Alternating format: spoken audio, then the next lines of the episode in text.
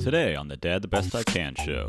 So the book is Indistractable. It's about how to control your attention and choose your life. And there's a big portion of the book that's dedicated to this question of how do you raise indistractable kids? Because I, I believe that becoming indistractable is really going to be the skill of the century. I mean, if you think the world is a distracting place today, just wait a few years, right? It's only going to become more potentially distracting. And so we really do have to equip our kids with the ability to control their attention and choose their life, or somebody's going to control those things for them. Um, so, you know, I remember when my daughter was uh, was much younger, uh, some of her first words were iPad time, iPad time. I mean, she was constantly, you know, and this is a, this is a struggle I know a lot of parents have. And as she's aged, you know, the struggle, the the the, the challenges have changed with her her age. Different challenges have come up. Uh, but I think it's very important to to take a, a rational perspective, a research-backed, as opposed to a fear-based approach to many of these technologies. And so that's a big reason why I wrote this book. I wanted to figure this out for myself, but I also I wanted to offer some some uh, uh, help for parents out there who may be struggling with this question of how much tech, which tech, is tech, you know, terrible for them? Is it good for them? A lot of questions out there, and unfortunately, a lot of misinformation. Welcome to the Dad the Best I Can show. My name is Rob Roseman, who wants to be a millionaire legend, Chicago futures trader, Vegas poker pro. Now I'm a dad to three kids, ages seven, five, and two. Phew, wears me out just thinking about it. Each week, we bring on high-performing dads like you. Entrepreneurs like Jesse Itzler, C E Os like David Cancel from Drift dot com, athletes like Ken Rideout, best-selling children's authors like Zach Bush, to tell us your stories, your dad tips and tricks, to help all of us make it through dad life. We have a brand new website over at Dad The Best I Can dot com. Go on over to Dad The Best I Can dot com and sign up with your email. It's one hundred percent free, of course. Be the first to hear brand new dad guests and get weekly dad tips in your inbox. How else are you going to keep up with the roller coaster that is dad life? Okay, enough out of me. On to today's show. All right, welcome to the Dad the Best I Can show. Today we are lucky to be joined by Nir Eyal. Nir is a professor at Stanford's Graduate School of Business and the author of the best-selling book, Hooked, How to Build Habit-Forming Products. He writes an incredibly addictive blog at near and far dot com. That's Nir, spelled N I R. And his podcast is in my top five most played list.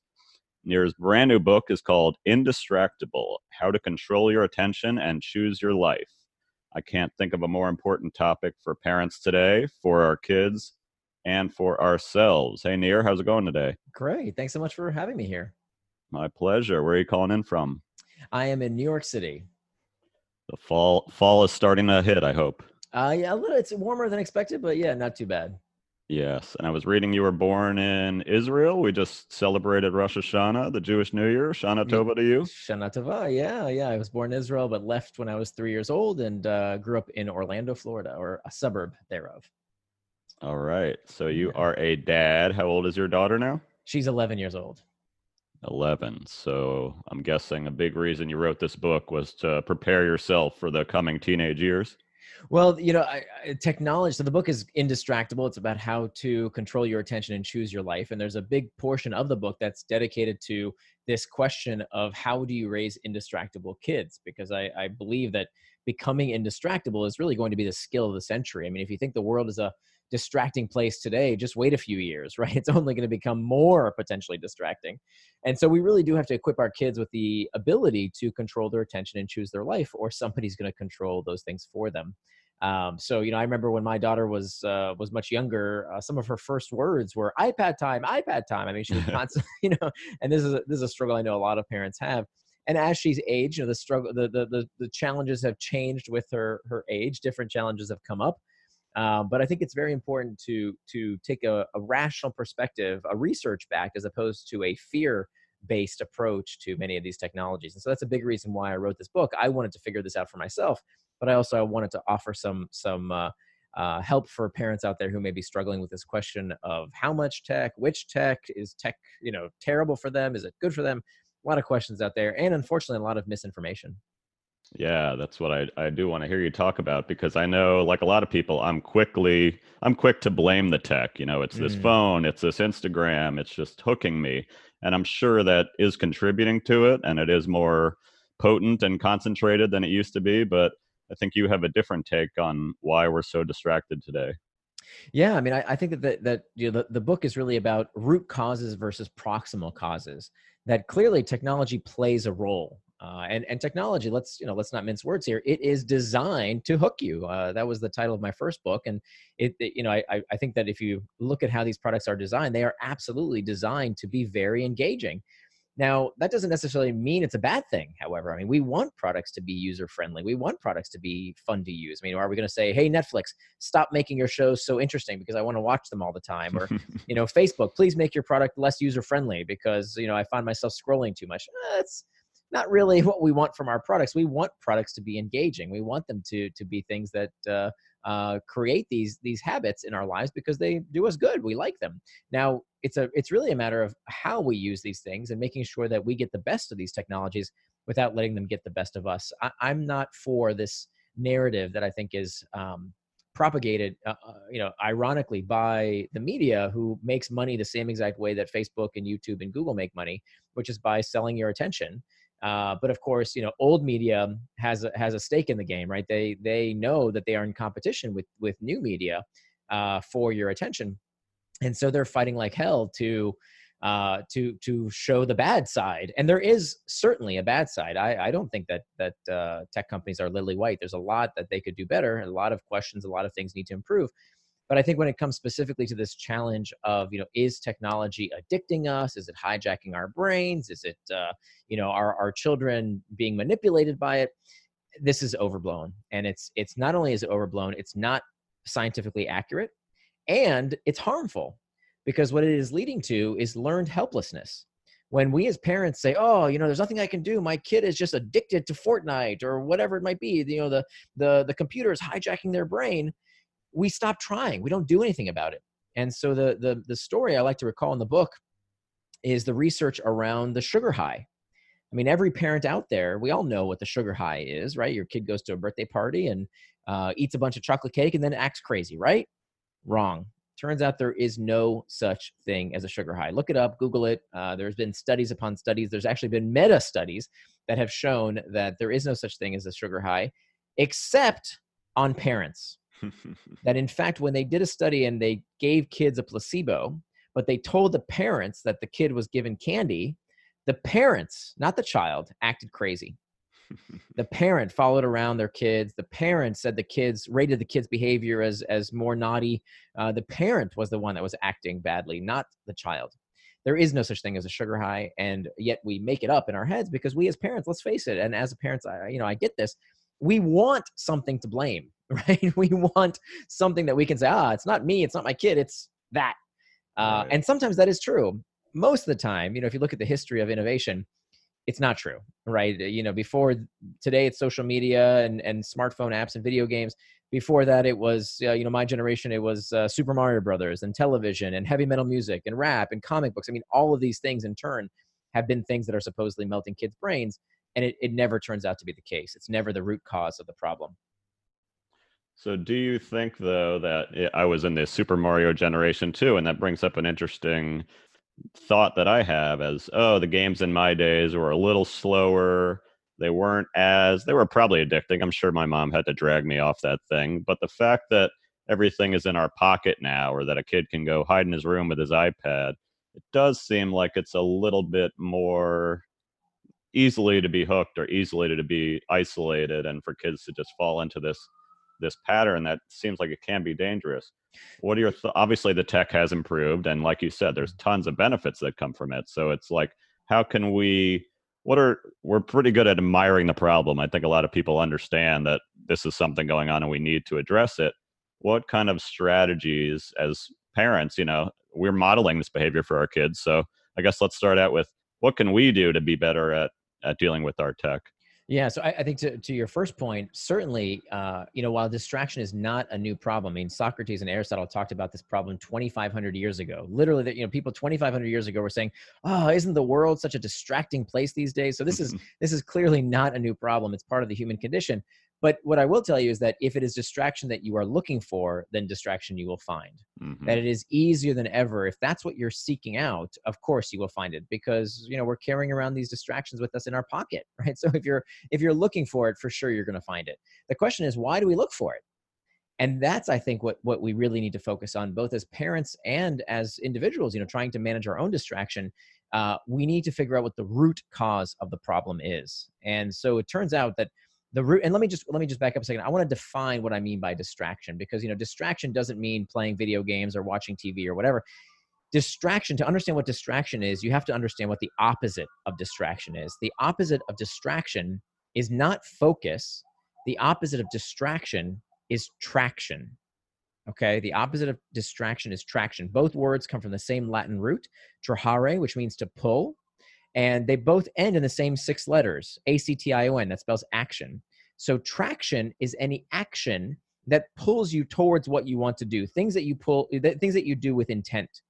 The opposite of traction is distraction, anything you do that pulls you away from what you plan to do, things that you do not do with intent.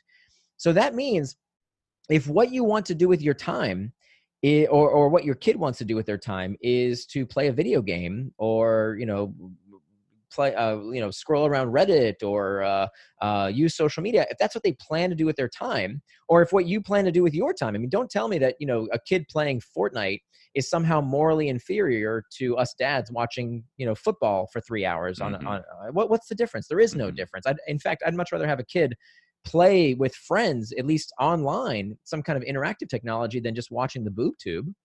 So there is no moral uh, superiority here. Whatever it is you plan to do with your time, do it, enjoy. There's nothing un- not there's nothing unhealthy about it, as long as it's done in the right amount of time. Uh, then, then there's nothing unhealthy about it. In fact, studies have found that two hours or less of extracurricular screen time has no negative effects on kids. Where we start seeing negative effects on well-being is when the kid is is too young, right? We, you know, below age two, the, the American Pediatric Association says there's no need for screen times before age two. But where we start seeing, you know, a slight decrease in, in emotional well-being is really with excessive screen time, five, six, seven hours a day of screen time. That's where we start seeing some problems. And even then, it's who is using and what they're doing. And there's lots of other factors there as well.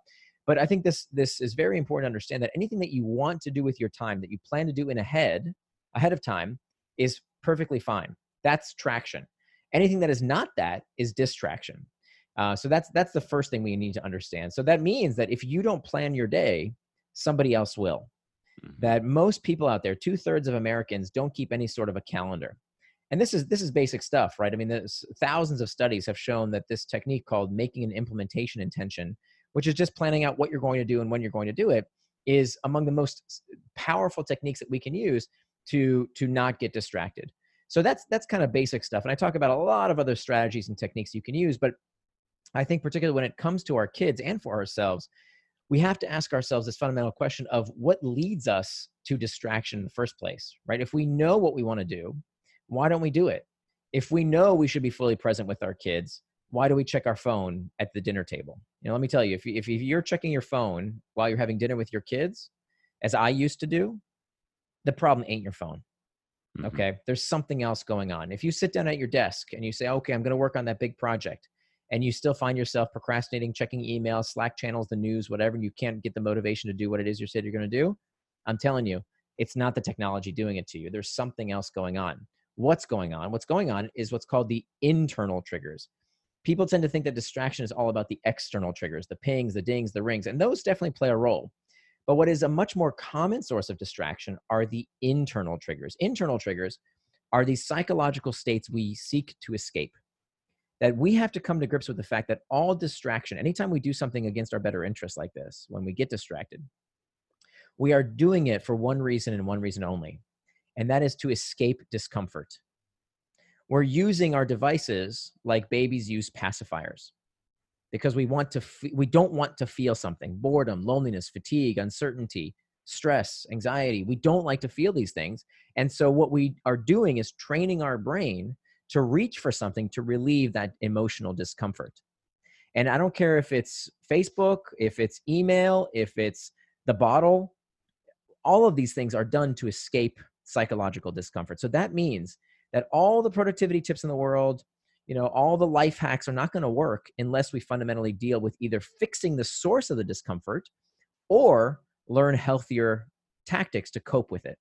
So that has to be the first step, both for us and for our kids.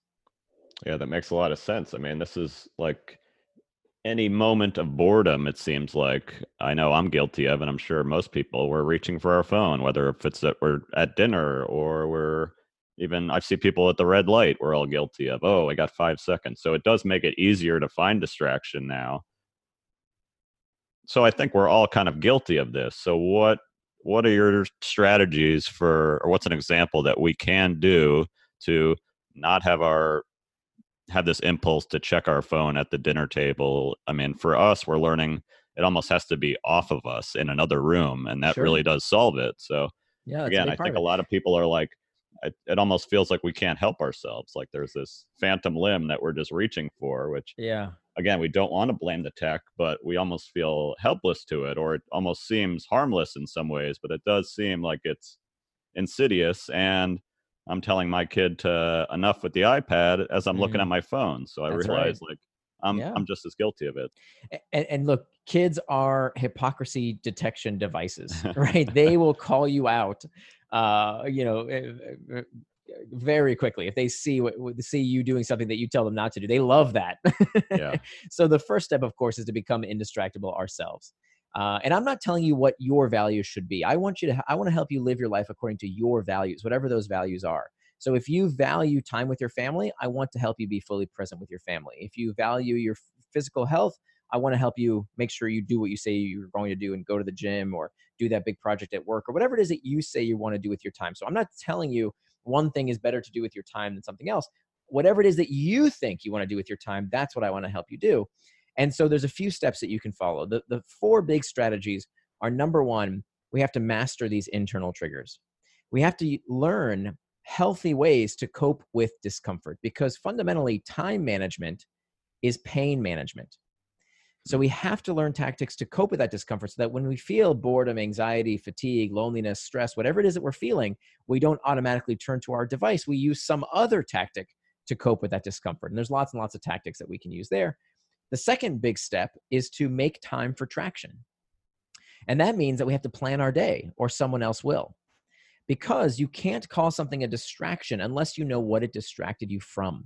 Mm. You know, I worked with a lot of people over the years, and, you know, something that's I see all the time is people who have empty calendars, you know, nothing planned. Well, if you have big old white space in your day, you know what you're going to do with your time. Something is going to distract you. You're going to check email or Facebook or Instagram or the news or E S P N, or your, your boss is going to want something, or your kids are going to want something.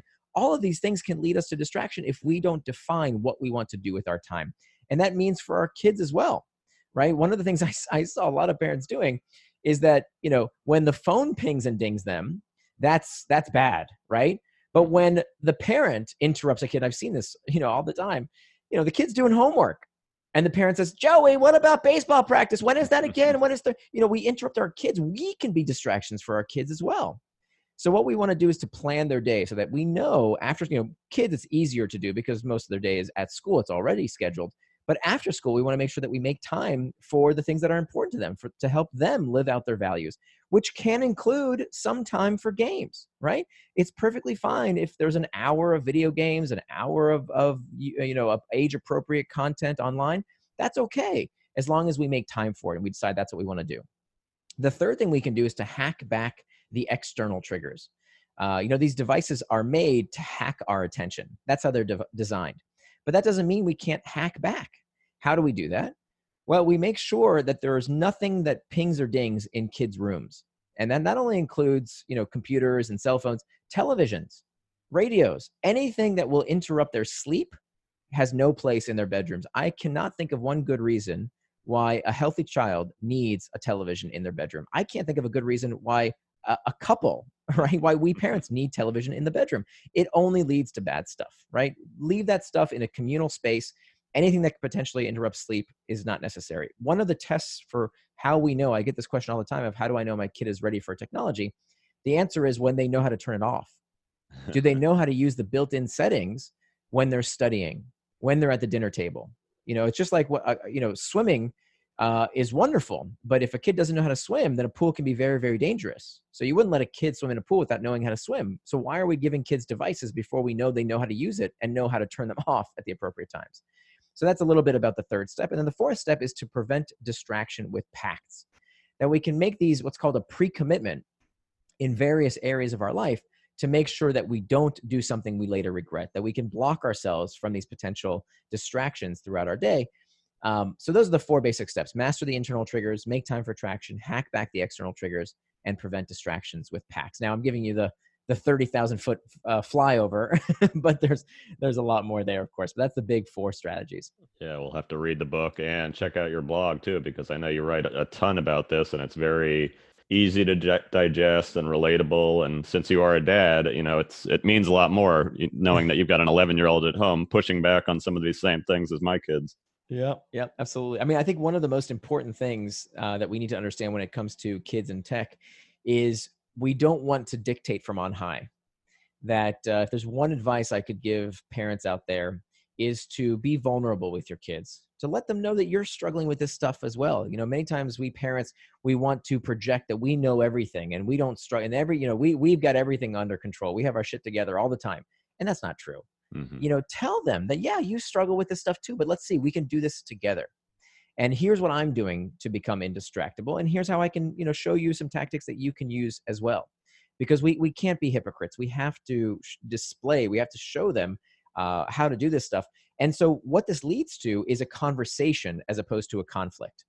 So when my daughter was five years old, uh, she was, you know, too, spending way too much time on the iPad. And so we had a little conversation. We said, look, I, we asked her, we said, you know, w- what the cost of using too much tech, too much screen time is not that it's melting your brain. You don't need to vilify technology and make up some stories. Uh, what, what you, what we want to tell them is that, look, the cost of using tech so much is all the other stuff you could do with your time.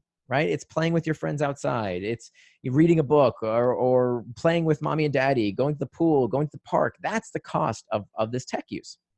So we asked her at five years old, how much time do you want with your iPad? And she thought she was getting a deal. She said, she said two episodes, mm-hmm. two episodes on Netflix of age appropriate content is about forty-five minutes. forty-five minutes is fine. There's no studies that show there's any deleterious effects to age-appropriate content, uh, content for forty-five minutes a day. So we said, okay, fine, but you're responsible for making sure that you only watch the forty-five minutes. How will you make sure that you don't go overboard?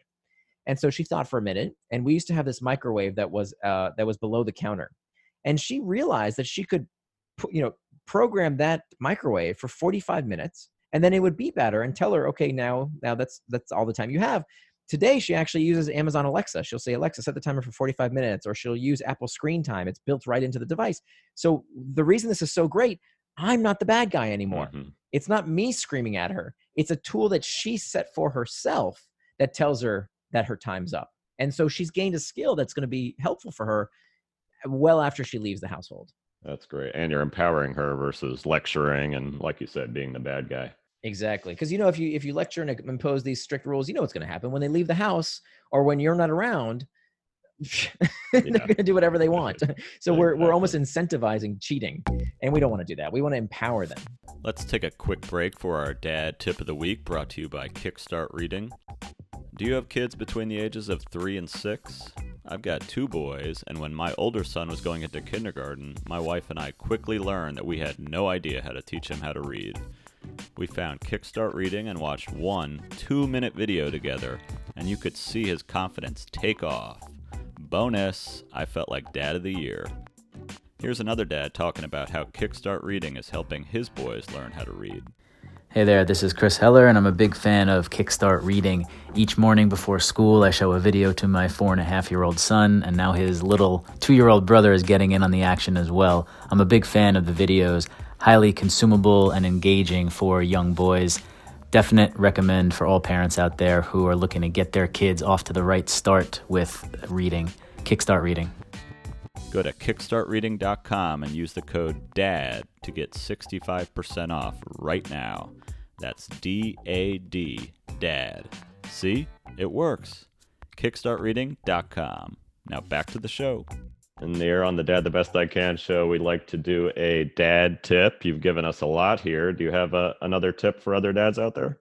Yeah, I think, you know, one of the things that, that I learned in the process of writing this book is the importance of self-compassion. That I know a lot of dads are like me in that we beat ourselves up all the time. We're our own worst critics. Uh, we tell ourselves how we failed and we didn't do this right. And, you know, maybe we're not cut out for this stuff. And I used to have this dialogue all the time, and it's not helpful.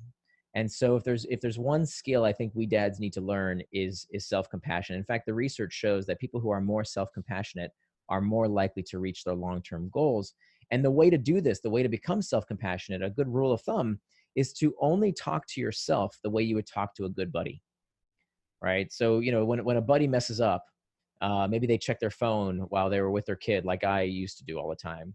We wouldn't say, oh my God, you jerk, you're a horrible human being, right? You you would say, okay, wow, that sounds like you're struggling with that, you know? So we wanna start talking to ourselves the way we would talk to a good friend. Um, and, and I think that cultivating self-compassion is, is a very, very important skill because it actually does help us get better over time as long as we are kind to ourselves. That's great. And we need to, that, that reminder almost, we almost need that daily. So a very good tip. And we had a question. Would you take one question from one of sure. our listeners? Absolutely. This one comes from Dan Whalen on Instagram. He says, as a working dad, there are so many things on my plate. Our phones connect us to all these commitments, mm-hmm. making them easier to access, but force us to multitask and split our attention. My question is, how does Nir remove things from his plate? What do his priorities look like? And how does that help him be a better dad? Yeah, so I think that the tool that will change your life, if this is something you struggle with, is to use a schedule maker tool. Uh, I, I I used to use Google Calendar and people told me it was too complicated. And uh, so I actually built my own tool. I'll give you a link to the uh, show notes uh, for, the, for this tool. The idea here is that we want to take our average week and we want to schedule our entire week. And I'm talking about time for the shower, time for lunch, time to meal prep, time to do all the things you have to do. I want you to put those on your calendar. This entire exercise, it sounds like it's onerous. It's like about maybe thirty, forty-five minutes to do the first time. And what you're doing when you do this, you're giving yourself the gift of knowing what is traction and what is distraction for every minute of the day. Because now you can look at your calendar, and if something pops up and demands your attention, you can look at that calendar and say, okay, is this what I plan to do? Therefore, it is traction, or is it a distraction? Now, it doesn't mean that if an emergency come up, comes up, you won't handle it, right? But what it does mean is that now, for the first time, you can do something about the distractions that keep coming up. You know, there's that there's that saying that the uh, definition of insanity is doing the same thing and expecting different results. How many of us get distracted by the same thing day after day after day, and we don't fix the problem? Because there's only three sources of distraction: an internal trigger, an external trigger, or a planning problem. And so by looking at our calendars and understanding, okay, I got distracted here because of that and this, we can start doing something about it. Becoming Indistractable is about this iterative process to help us make sure we can live with personal integrity. And that, that means we've got to start planning out our day in advance so we can tell the difference between traction and distraction. That's really good. Uh, a lot of our guests on the show have said the same thing. I know Jesse Itzler walks around with a giant calendar. He's got his whole year planned out, and this must be the reason. He's like, I know what I have to do, and if I yeah. don't, trouble it's, awaits. So. It's imperative. You can't call something a distraction unless you know what it distracted you from. All right, Nir, thank you so much for being on the Dad the Best I Can podcast. Uh, where can people learn more about what you're up to? Absolutely. Thanks, Rob. Yeah. So my website is Near and Far, Near spelled like my first name, N I R. And my book is called Indistractable. And you can learn more. There's a, a free video course, a complimentary workbook at indistractable dot com. Yeah, it's excellent stuff. I highly recommend everybody check it out. Your podcast is great too. They're short and they're fun, and I'm always learning something. So another another good recommendation. Thank you so much. All right. Thanks, Nir. Have a great day. All right, Rob. Appreciate it. Thank you guys for listening to the Dad the Best I Can show. Go take five seconds, hop on over to dad the best I can dot com and sign up with your email to get weekly updates, dad tips in your mailbox, get your questions answered on the show. That's dad the best I can dot com. If you enjoyed it, please subscribe and leave us a five-star rating on iTunes or Apple Podcasts. Actually, five stars. We could do better than that. Brooks? Infinity. Infinity stars. Cameron? How many stars? Infinity thousand. Infinity thousand. You got to one-up them in this household. Thanks. See ya.